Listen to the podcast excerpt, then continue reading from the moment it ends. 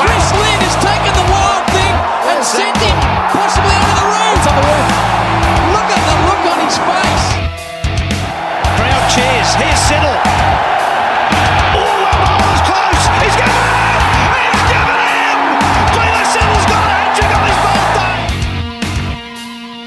Hello and welcome to another edition of the Over and Stumps podcast, powered by the Inner Sanctum. We've made it to podcast nine, which is fantastic. And as the weeks go on, there is just more and more fantastic cricket to talk about, and we're here to run through it all.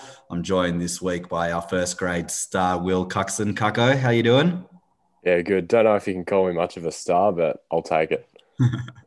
And joining us again from the City of Churches is our one of our favourite South Australians, Zac Standish. How you doing, mate? Yeah, good, good, John. I'm very, very happy to be to be back on the podcast and talking cricket with you guys. Very, very excited.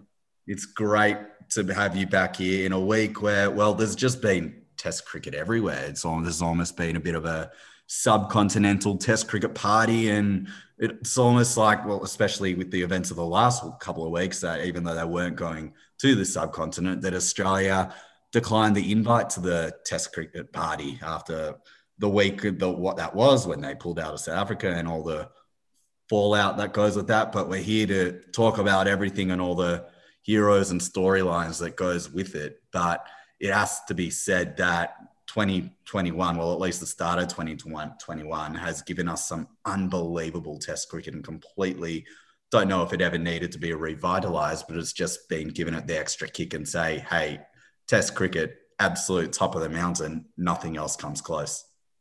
Absolutely right, Jono. Plenty of uh, thrilling games on at the moment. India versus England going into day five as we speak, and then Bangladesh versus the West Indies that went on, went into day five, as did um, Pakistan versus South Africa. But we'll, we'll get to those in a minute as well. Yeah, for sure. I mean, it just makes it even worse that Australia's tour of South Africa got called off. I mean, there's so much great cricket going on, and you kind of sit here as an Australian fan having a fair bit of FOMO watching all this great cricket, and we're not a part of it. It's no good. Hmm. Well, we, we discussed on last week's podcast all the reasons and all the ramifications that Australia would have had by pulling out of their tour. And, you know, right, rightfully so, South Africa are pretty shitty about the whole thing and Australia pulling out at the 11th hour. But it was a sensible decision. And we Australian cricket fans, well, well, we're watching some fantastic cricket being played offshore in the greatest format. And we've got some Sheffield Shield and some five T20s in New Zealand to look forward to with a, not a second string side, but more of a Adam Collins referred to it as a party bus tour on Twitter a couple of weeks ago. But nonetheless, we'll watch that with great interest when it comes around. In the meantime, though, as you said, will day five in Chennai got away not long ago. So we're recording this on a Tuesday afternoon this week because it's the only time that works for a lot of us. And well, the story of this game has really been the continued form of Joe Root. He started 2021 in absolutely breathtaking form. He's made three hundreds in a row, not just any hundreds, but massive hundreds, two doubles and a 180. He's got something like 684 runs from three tests in 2021.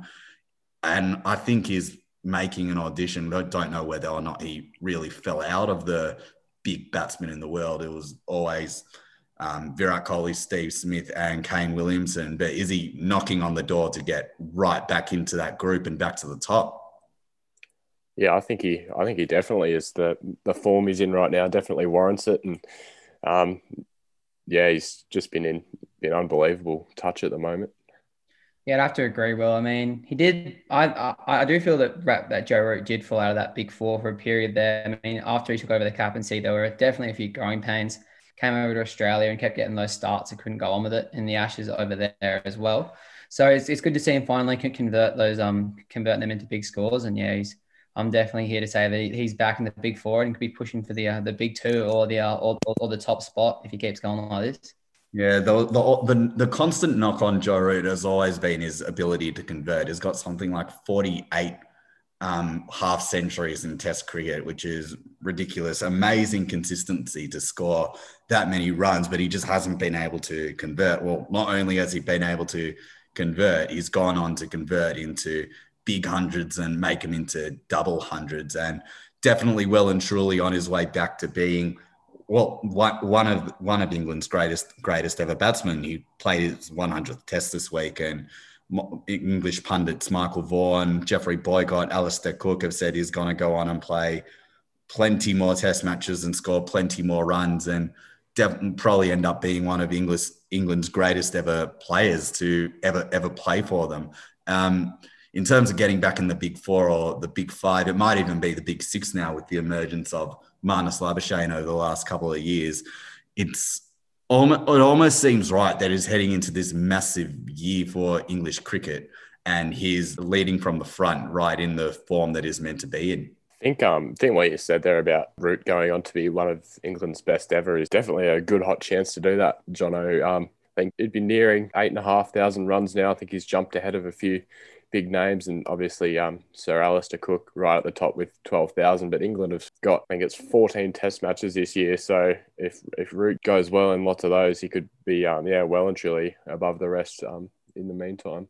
Mm, 17 test matches England have to play in 2021. There's 14, they've played three, they've got 14 more to go. It's it's going to make quite a bit of runs if he's in the form that is in. Another batsman who's in form or behind the wicket when Joe Root's batting is Rishabh Pant. Zac, he came out to bat and absolutely took Jack Leach to the cleaners um, the other night. And in- England had plenty of runs on the board. It's not like that they were getting damaged by the rate that Rishabh Pant was scoring his runs, but the geez, the damage that this guy can do when he walks into bat, it's just unbelievable. And it's almost like he is one of the cricketers that when he's batting, you just simply have to watch.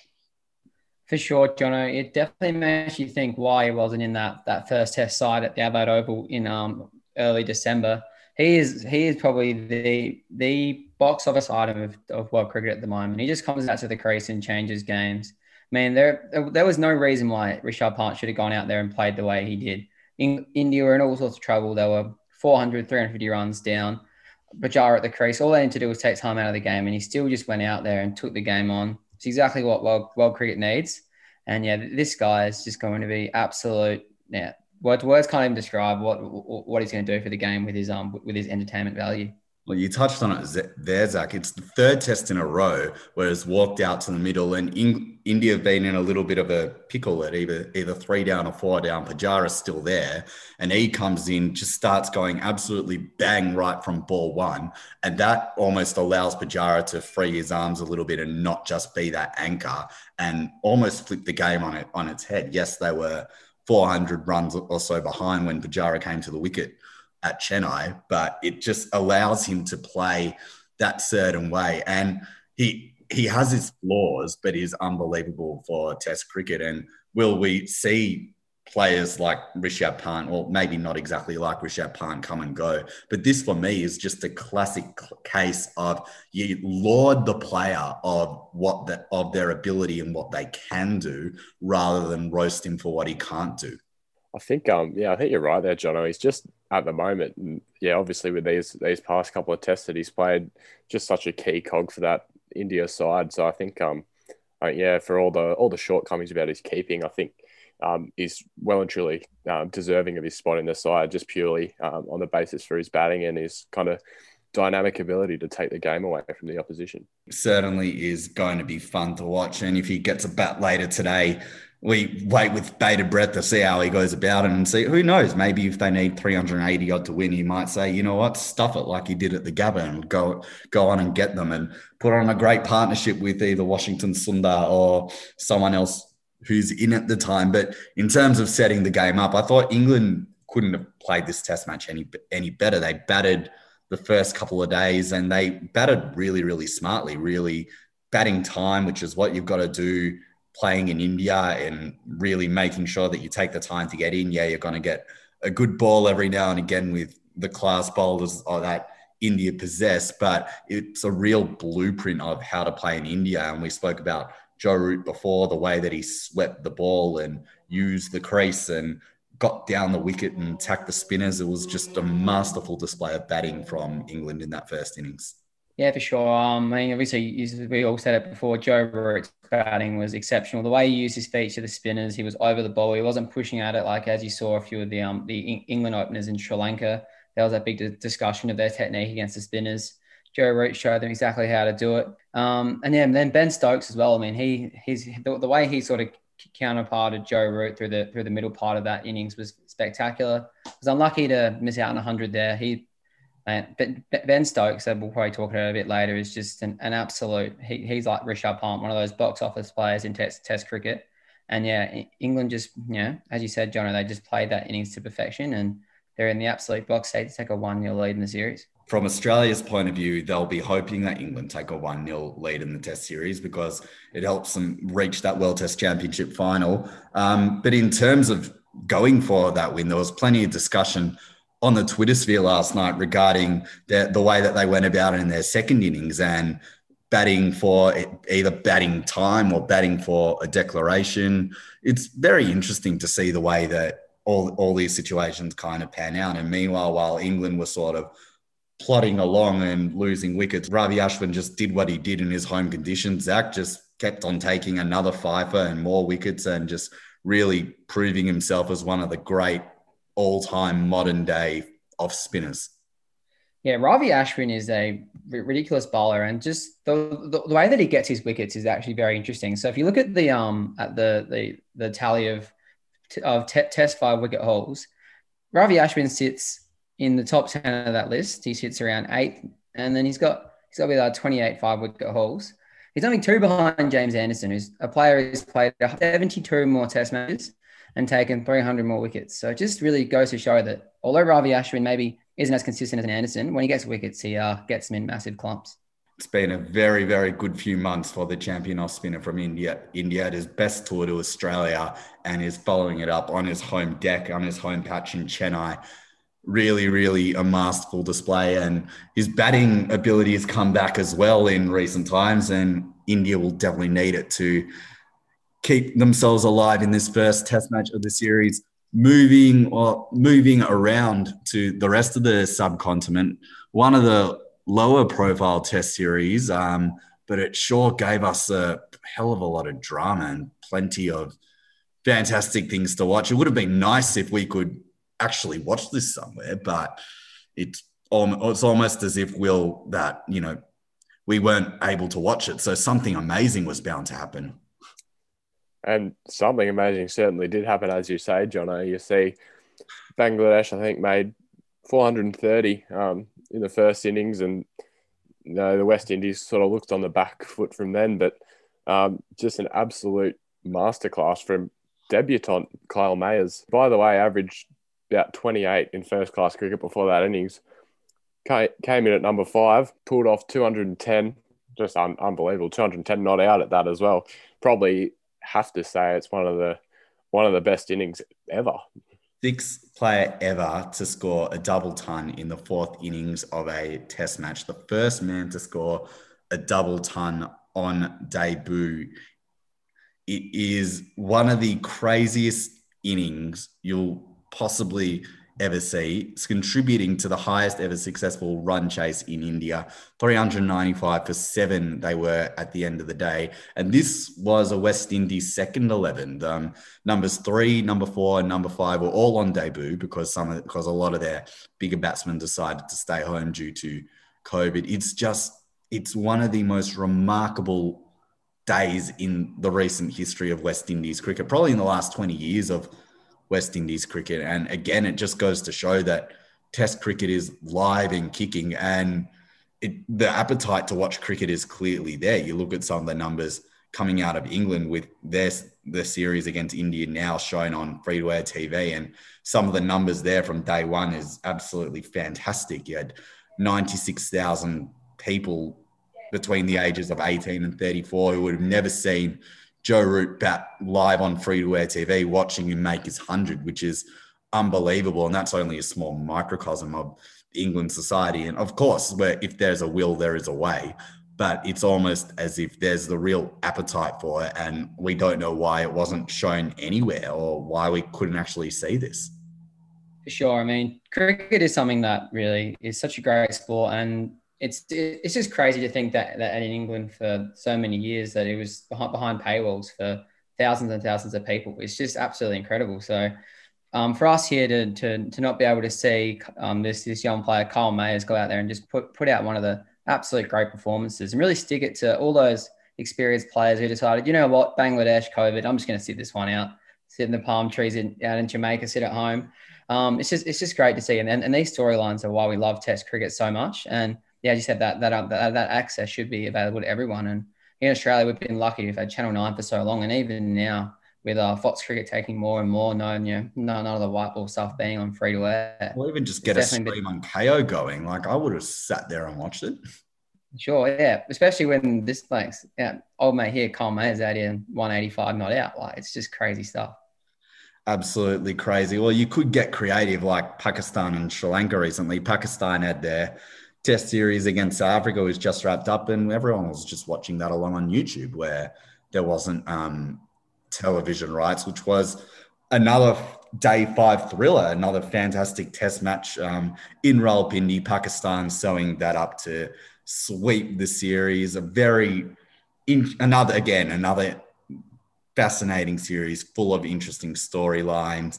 South Africa, well, they just keep falling deeper and deeper into a bit of a hole, it must say, which is sad for the world game of cricket in South Africa. Um, but it also shows that Pakistan back at home are taking advantage of their home conditions.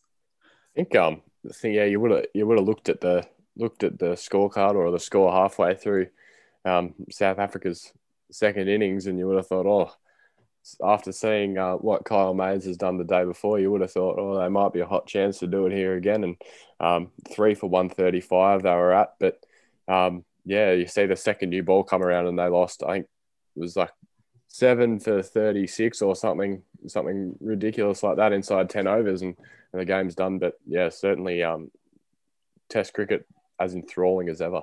Yeah, well, yeah. you look at you look at the way that they were batting, and particularly in their second innings, you've got Rassie van der Dussen and Aiden Markram. They're been dubbed as a bit of the future for South Africa. They're batting beautifully. Um, one for 128, chasing 370. I'm thinking these two are set. This is this chase is well and truly on. Aiden Markram gets to his 100. All of a sudden, Van der Dussen gets out, and then you're thinking, oh no. And then they go on to collapse a little bit, and it's just that another further ball away for South African cricket. Yeah, it's just great to see. Um, firstly, Aiden Markram. I mean, he was someone who really announced himself to the cricket world um, in that Australia series three years ago, and he's just he's the way you know, it's just perfect modern day opener. He's very aggressive, has a beautiful technique. He can, you know, as we as we saw in Durban, he can he can you know play play his way through these fourth innings quite nicely. So it's great to see him bat well. And unfortunately for South Africa, they did fall, you know, seven for 30 collapse there, sort of um, ended that dream. But just on a more broader spectrum, just how good is it to have cricket back in Pakistan? I mean, these people have been starved of the game that they all, you know, absolutely love for over a decade. So just to have a team like South Africa come there and, you know, put on, so, you know, two great test matches, it's just absolutely fantastic for the world game. And from an Australian point of view, it'd be interesting to see whether they choose to to, to tour Pakistan in, in the coming years or whether they want to go to Dubai or because I think yeah I think it's going to be a very very um, interesting point of discussion moving forward. Well, it, they are slated to tour Pakistan. I mean, England are heading over to Pakistan later in the year, and in 2022, um, Australia it's in the Future Tours program. Australia is scheduled to go to Pakistan and they're scheduled to go to Bangladesh and they're scheduled to go to Afghanistan as well to play a test match in a test series. So it will be interested interesting to see if Australia follow through. And it's great, as you said, Zac, that countries, not not just the smaller countries, but South Africa have gone to Pakistan. England will be going back to Pakistan, and it now it's a big wait and see, and almost everyone is watching Australia to see if they will go back to Pakistan to play cricket. They've had their own thing about not going there even before cricket stopped being played played there since the terrorist attack. But it will be interesting to see if whether or not they get back there. A breakthrough for Pakistan in Mohammad Rizwan finally breaking through for his maiden test ton. He captained the team over in New Zealand, and it was a nice. It was really nice to see him. One of the guys that's really come on in Test cricket, who's part of this new Pakistani regime with Misbah Haq and Waqar, who have really put together this Pakistani team. And for him, is growing as a Test cricketer every single time he steps out, which is fantastic for him. Let's move on. That's the funniest thing I've seen for a long time. Now, how many of you picked this up? I can't believe it, and he can't either. So I'm sorry, what? One of our favourite segments here on the Over and Stumps Cricket Podcast. It's a chance for all of us to have a, have a bit of a whinge, have a bit of a look, have a bit of a see as to something that has popped up in the cricketing world recently that we made made a bit of a double take to and have a bit of a think. I was like, hang on, surely that's not right. I'm sorry, what's going on? Zac, you've got the new ball this week. Oh, mate, this is something that really cuts me as a South Australian in general. Um, Callum Ferguson, one of the great domestic players of our generation, very unlikely to not play more international cricket, by the way. I'll just put that out there for you guys. Um, the captain of the Sydney Thunder has done a great job over the past few seasons there. I think he just took over the mantle last this season, if I'm correct, this season or last season. Um, he's effectively been told he's uh, done from the Sydney Thunder, which is just absolutely remarkable considering he was there batting three, making tons and tons of runs.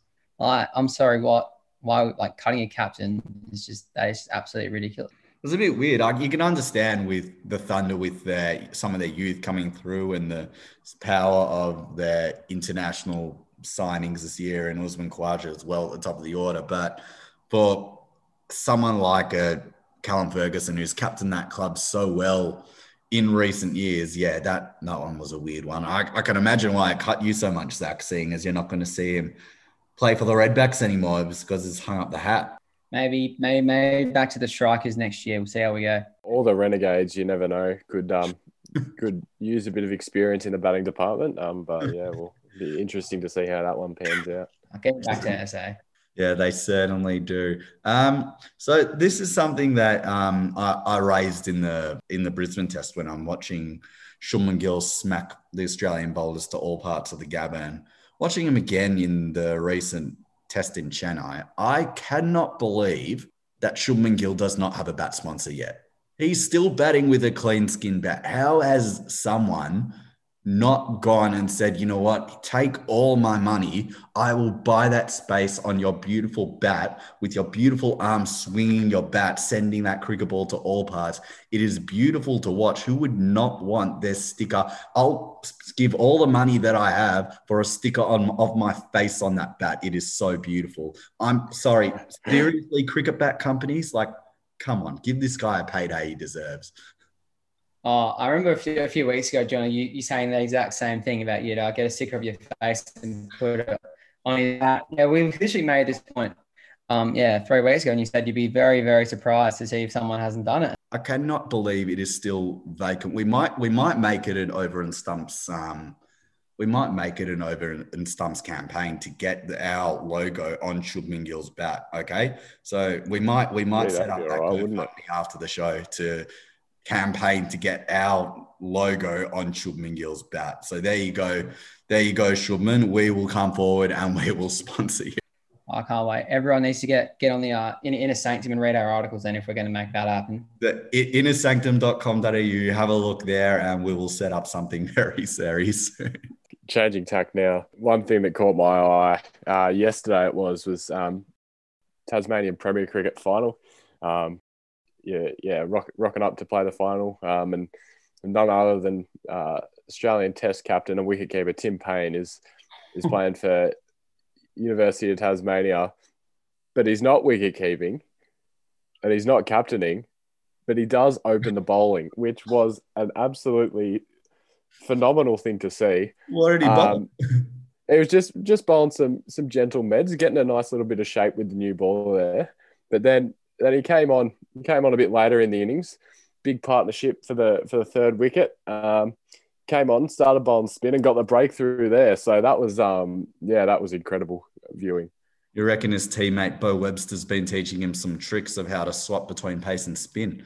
Oh, you'd have to think so, wouldn't you? Good, good, handy, uh, handy skill to have. Imagine just like going into the shed after you after your um your premier game and saying I got I, I I got out I got out to Tim Paine today, just bowling like off I got I got bowled out by the Australian wicketkeeper. you just be like, I'm so yeah, you'd be like, it's just saying, I'm sorry, what? Like, it's just crazy stuff. Uh, I, I don't know if I'd be honoured or disappointed about that, to be honest. I- Be a good one to tell the I'd walk- grandkids. I don't, I don't know if I'd walk back into the sheds. I might just walk straight to my car.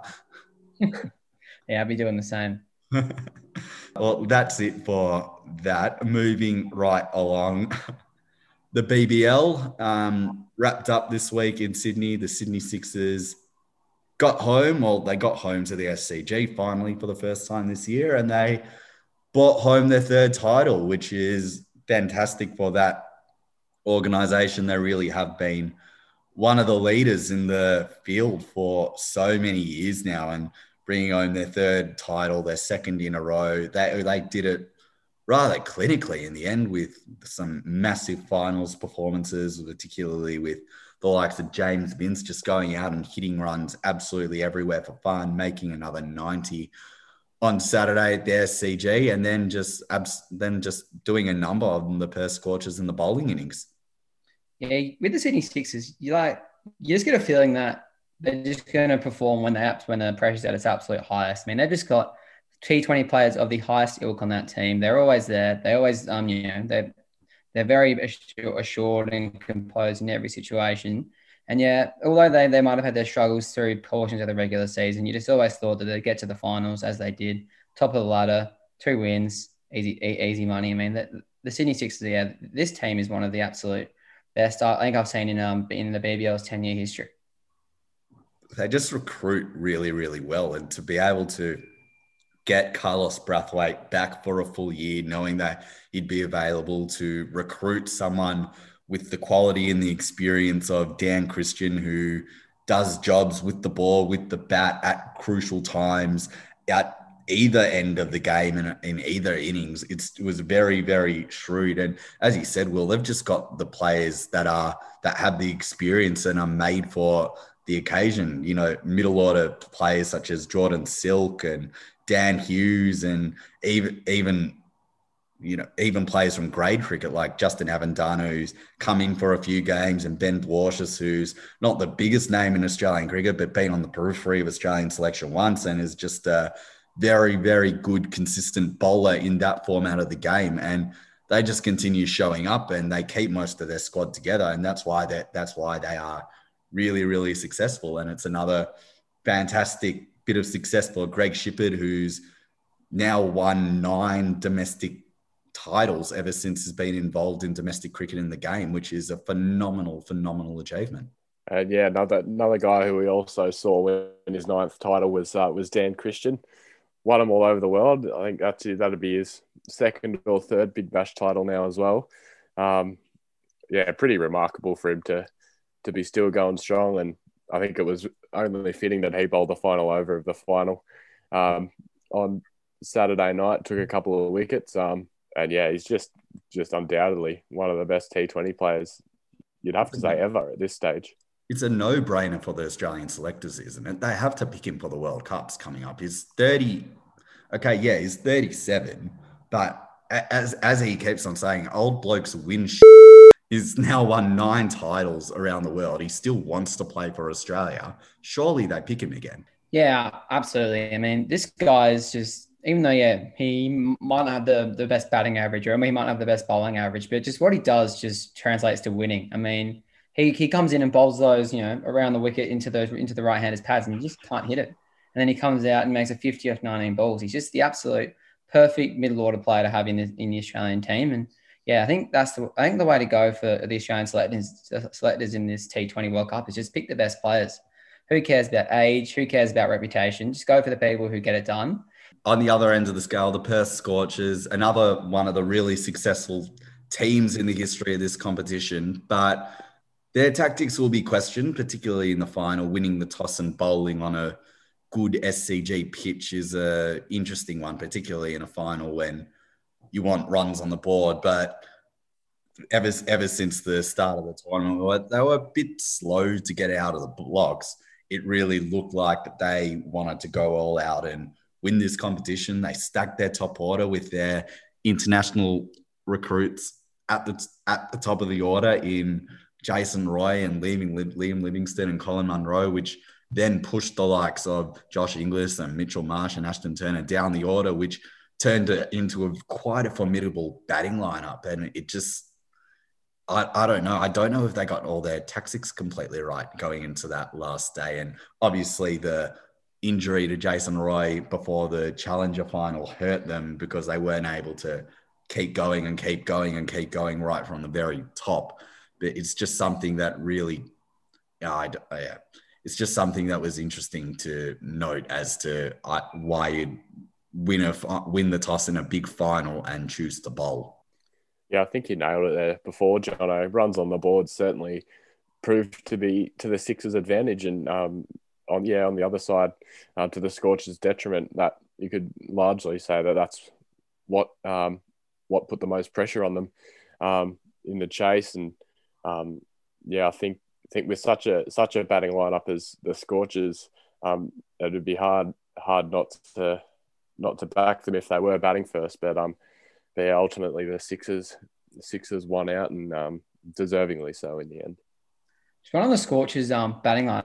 I mean, obviously with Jason Roy going out for that Challenger final. I would have thought I would have put Josh Inglis back up to the top. I mean, obviously he'd settled into that position number four, but I mean, we've, we've, seen, we've seen him open on, on, a fair few occasions in white ball cricket. And he's probably more similar to Jason Roy than a Cameron Bancroft is. And yeah, granted, Bancroft did make that 50 odd in the in that in that final, but I would have thought Josh Inglis would have been that would have been the perfect opportunity for Inglis to come out and you know play at the top of the order and something that Ricky Ponting actually called for um, the week beforehand. He was saying that yeah, Josh Inglis at the top would have been just a, a no brainer for the Scorchers through the tournament in general. So yeah, I was, I was very surprised that they are uh, that they went that that Bancroft route. Well, it would have would have been interesting. Obviously, Inglis not picked for the Australian tour to New Zealand, and would have been a very good opportunity to make a good impression for the in the selectors' minds for the next time. But unfortunately, we we won't know what Adam Voges' thinking was, and Cameron Bancroft had played games throughout the tournament. I wanted to give him an opportunity. He'd been listed as the X factor for God knows how many games in a row. Um, the the third team out, the Heat, they well, they went a lot further than a lot of people thought that they would in the in the end, um, proving a lot of people wrong about some of the talent that they had on their list, as well as their ability to execute and win games. Um, would successful run for the Heat, Will? Oh, absolutely, yeah. I think um, similar basket to the Scorchers after the first few games. I think they were lost their first three or four games, but then um, then yeah, gained a bit of momentum. And I think um, the inclusion of Marnus Labuschagne for the Heat was absolutely huge. We saw his ability to impact the game with bat and ball, um, and I think yeah, that was just one thing that really really spurred them on and gave them um, lots more momentum heading into the finals. Um, I think um, it shows how close the season was as well. That even though they started started uh, pretty poorly, um, they still managed to get a good strong run into the finals. Yeah, I thought the, the impact of Marnus was huge for the Heat, and yeah, obviously maybe try and not not give him the the play mic next time. He was a bit uh bit annoying on some occasions there, but yeah, he was awesome. And I thought yeah, the Brisbane Heat in general just really um yeah, that I swear they they they, they went into the games against the odds every time, and you know we saw Sam Heazlett come out, Jimmy Peirson, they were just absolutely fantastic. So yeah, if you're a Brisbane Brisbane Heat fan, you'd be very very happy with with what the team produced this season, and yeah, you definitely got some some stars on the rise there. A surprising aspect of that Challenger final was well, it was pleasing for the player, but Xavier Bartlett um, didn't get X factored out after bowling the first over, which had been the case over the recent Brisbane Heat games. They did bowl the first over and make way for Morné Morkel, but not not to be in this game. Instead, it was Mark Steketee who was really surprisingly X factored out for Morné. I thought that was one of the more interesting moves and plays of Will's favorite rule over the entire tournament. Um, that might have potentially been where the Brisbane Heat lost the game right there. I, th- I think you're right there again, John. I think um, why try to fix something that isn't broken? Obviously, it had been working for them to to sub out Xavier Bartlett. Um, And I think I it was even more head scratching that they they subbed out Steketee instead. Obviously, he was it was up there probably in the top five or six wicket takers for the competition. But um, second on the yeah, I list. d- don't yeah yeah second yeah. So I don't think don't think that would have really been the the end to the season he was hoping for. No, and you could you could see on his face when he was walking off, he was rightfully miffed about it as well. And fair enough. And you you don't you don't want to say it was like you know calm as a karma or anything, but he he must have felt like you know what you know says says you're right a little bit, Chris. Um, so overall, uh, successful competition as we spoke about last year. Um, Zac, give me a player whose stocks rose and who put their name forward to potentially represent Australia in the future. Yeah, there, there are a few young players who really um really impressed throughout the tournament. Um, you got your Josh Philippes, who was selected in the uh, in the Australian squad, Tanveer Sanghas. But I'm going to go for the for the cult hero of the tournament from the Melbourne Renegades, the uh the, the leg spinner Peter Hatzoglu. It's just absolutely fantastic to see a player who really no one knew about the tournament. Let's be honest. Um, go out and yeah, have a great impact, and that's that's what I think the Big Bash is all about. It's about un- unearthing the, these talented players, and you know putting them, putting him into the limelight for, for, for future success. And yeah, I think Peter Hatzoglu's got a big future in the in the competition. I think uh, one for mine as well would be Tim David from the Hurricanes. We'd seen him sort of stuck behind the firepower at the Scorchers um, in the last couple of seasons where he'd been, and uh, I think since since the end of BBL nine, he played a couple of international games for Singapore. Um, but obviously, as a local player, he's still still eligible for Australia. Um, I think yeah, he was just super consistent um, for the Hurricanes in the middle order there. Good ability to come in and score a quick 20 or 25 um, towards the end of the innings. I think, um, yeah, I think if the Aussie selectors are looking for specialist middle order bats in the future, I think he'd definitely be in the frame.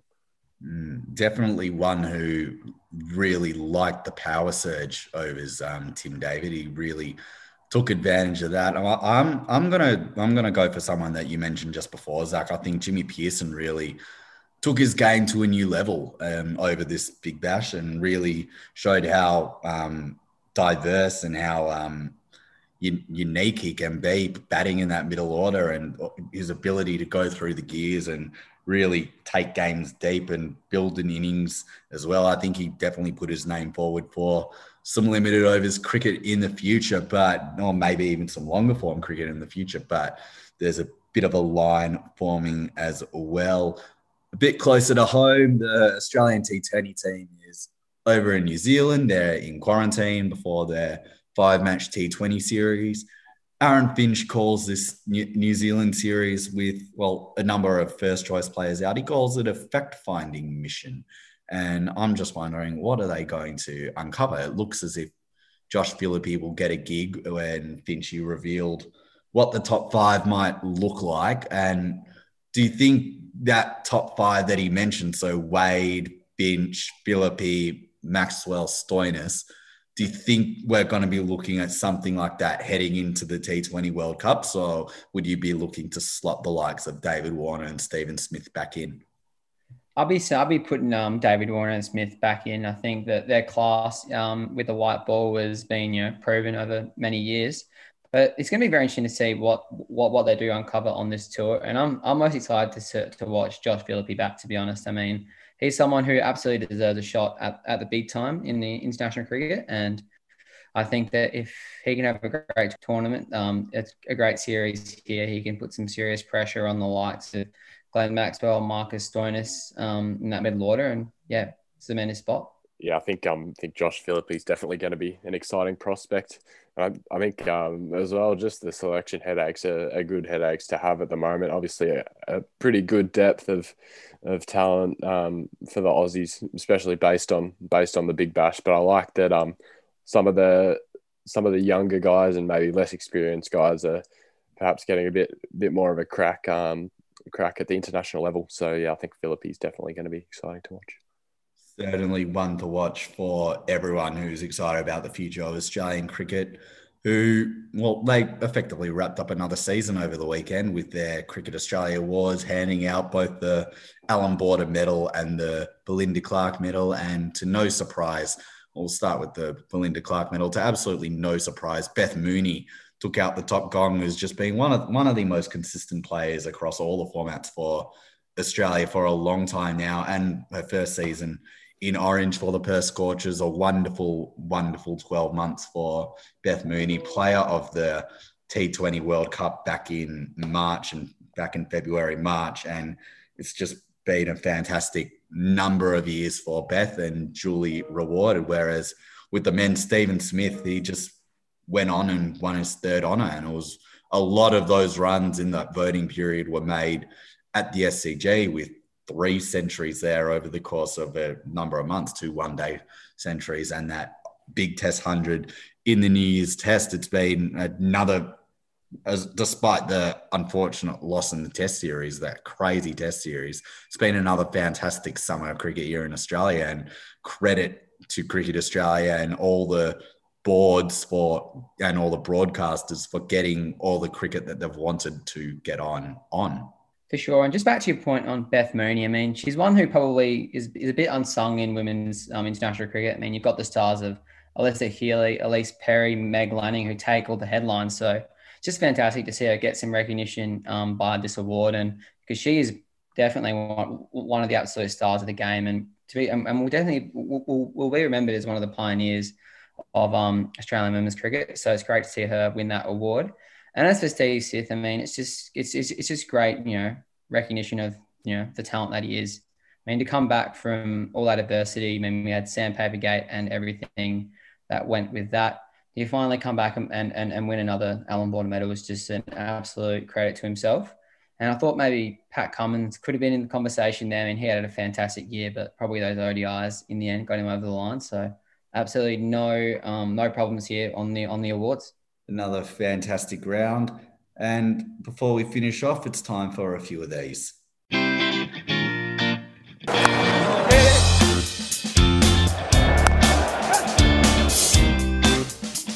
So, quick singles. It's the time of the show towards the end where we're just trying to get some late runs at the back of the innings and we're just going to piff questions at each other. Um, Will, to you first. Who was the BBL recruit of the year? It's a it's a great question, John. I think there were definitely definitely a few few key recruits, but you'd be hard pressed to look past Dan Christian for the Sixers. Obviously, winning the title and um, yeah, just a really good contributor throughout the season with bat and ball. So yeah, hard to go past Dan Christian for that one. Um, and Zac, I'll put this put this one to you. So England currently playing their third of seventeen tests. Um, in 2021 with 14 left to go and Joe Root already having scored 680 odd runs. Uh, how many more runs will he score this calendar oh, year? It's just a crazy thing to think about. I mean, he's already at, he's already almost at a thousand, so you'd be thinking he'll get over two thousand and could potentially push three the way he's going. So I reckon he'll, he'll probably end up around two thousand two hundred. I reckon he's going to have a big, big year. Mohammed Yusuf, watch out! Your record is in danger. in danger. He's only, he's oh, only certainly is. He's just started. Like it's just crazy stuff. Um, for you now, Jono, is there a more box office cricketer than Rishabh Pant? I I think him and Ben Stokes are in a class of their own in terms of box office. Those two can do pretty much anything they want with a bat in hand. It's unbelievable to watch. And as we said earlier in the show, you have to be watching your TV when they're out in the middle batting and it's yeah, I'd, I'd say he definitely is. There's probably no more box office cricketer in the world at the moment than Rishabh Pant. Um, to you, Zac, um, in the spirit of the recent Super Bowl and talking about greatest of all time, who is the Tom Brady of international cricket? Oh, we, we, we all love comparing um, comparing sports, don't we, Jono? Um, Oh, it's got to be. So, so Steve Smith is the best and probably the greatest since Bradman. So I'm probably gonna have to go Steve Smith. I mean, yeah, um, the, the, the stuff that Brady's been able to do is just immense, and Steve Smith is definitely on that on that plane. So I'm gonna go Steve.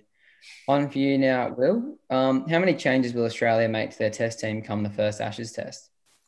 Yeah, I think it's definitely definitely a good um, good question and one that often gets a lot of lot of air heading into heading into the test. And um, no no cricket between or no test cricket between now and the Ashes um, currently scheduled at the moment. So um, you'd have to think that from from the test at the Gabba, you'd think that Pucovski goes out for Marcus Harris, um, and you'd think that probably a Travis Head or um, yeah, or someone else slots in slots in at number five ahead of Matthew Wade, who obviously um, was going to miss out on Test selection in South Africa.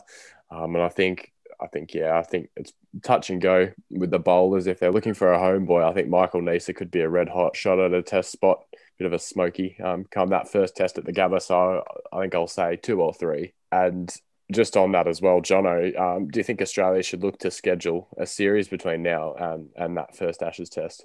100% yes. They would be absolutely stupid to not try and get some extra cricket in before the test series rolls around. Obviously, they're banking on luck falling their way for them to get to that World Test Championship final at Lords in June. But that probably they'll, they have to wish for a lot of things to go right for that to happen. So, and they've only got the one test right before the Ashes series with Afghanistan coming over to Perth to finally play that test match. So, yes, 100% if they can organise a bilateral series, whether or not it be here or across the ditch in New Zealand, 100% do it. Zac, we're about to start the second half of the Sheffield Shield season. All the Australian players who were meant to be in South Africa won't be in South Africa. Instead, they'll be playing in the Shield, really boosting that competition. Who is the most approved in the back half of the Shield season? It's got to be Joe Burns. Um, I mean, he had a, a, a summer to forget at Test level and even at the start of the Shield season. So he has to come out there with you know a fresh mindset. You know, no no real pressure on Australian selection. So he has a lot to prove this um, for the remaining four games and see whether he can get back to that top form. Jono, can India cancel that no ball siren that they have? Um, please, can they? It's very, very. It was weird when I first heard it, but then you eventually got used to it, and then it came back, and it was just like, well, good way to let everyone know in the stadium that you stuffed up and you overstepped when you're not meant to. And certainly in that first innings, I think India bowled something like over 20 no balls. So it went off quite a lot. And yeah, there's certainly an easier way to alert the umpire. They are wearing earpieces. So, I mean, maybe just a whisper in the earpiece, like it is a no ball um, instead of just setting up a big, big siren. and one for you, you will to finish off. Is there more stars in the sky than grains of sand on the earth? Well, you'd have to say, Jono, that this is one of life's great questions. um, and in a in a funny funny subplot to the week, um, it was one that befuddled Shane Warne as well. Um, I'm certainly certainly not um, of the knowledge to comment on that, but um, but yeah, well, Warne, um, he was, he was definitely befuddled by that one. Oh well, that's true. Yeah, You'd, uh, it's a it's a tricky one. You don't know don't know how how expansive the universe is, but um but the Earth certainly has a lot of grains of sand. I'm I'm going to probably be probably be pretty close. I'm sure Warney would have done all his research by the time he's on commentary next, and he'll tell us all about it. Oh, he certainly will. You can bank on that, I reckon. Uh, fantastic, boys. As always, it's a pleasure coming together and talking about this fantastic and bonkers game that we all love so much. And I'm sure we'll be back to do it all again next week. Thanks so much. Cheers, boys. Yeah, cheers, boys. Great, great to chat. That is over and stumps for another week.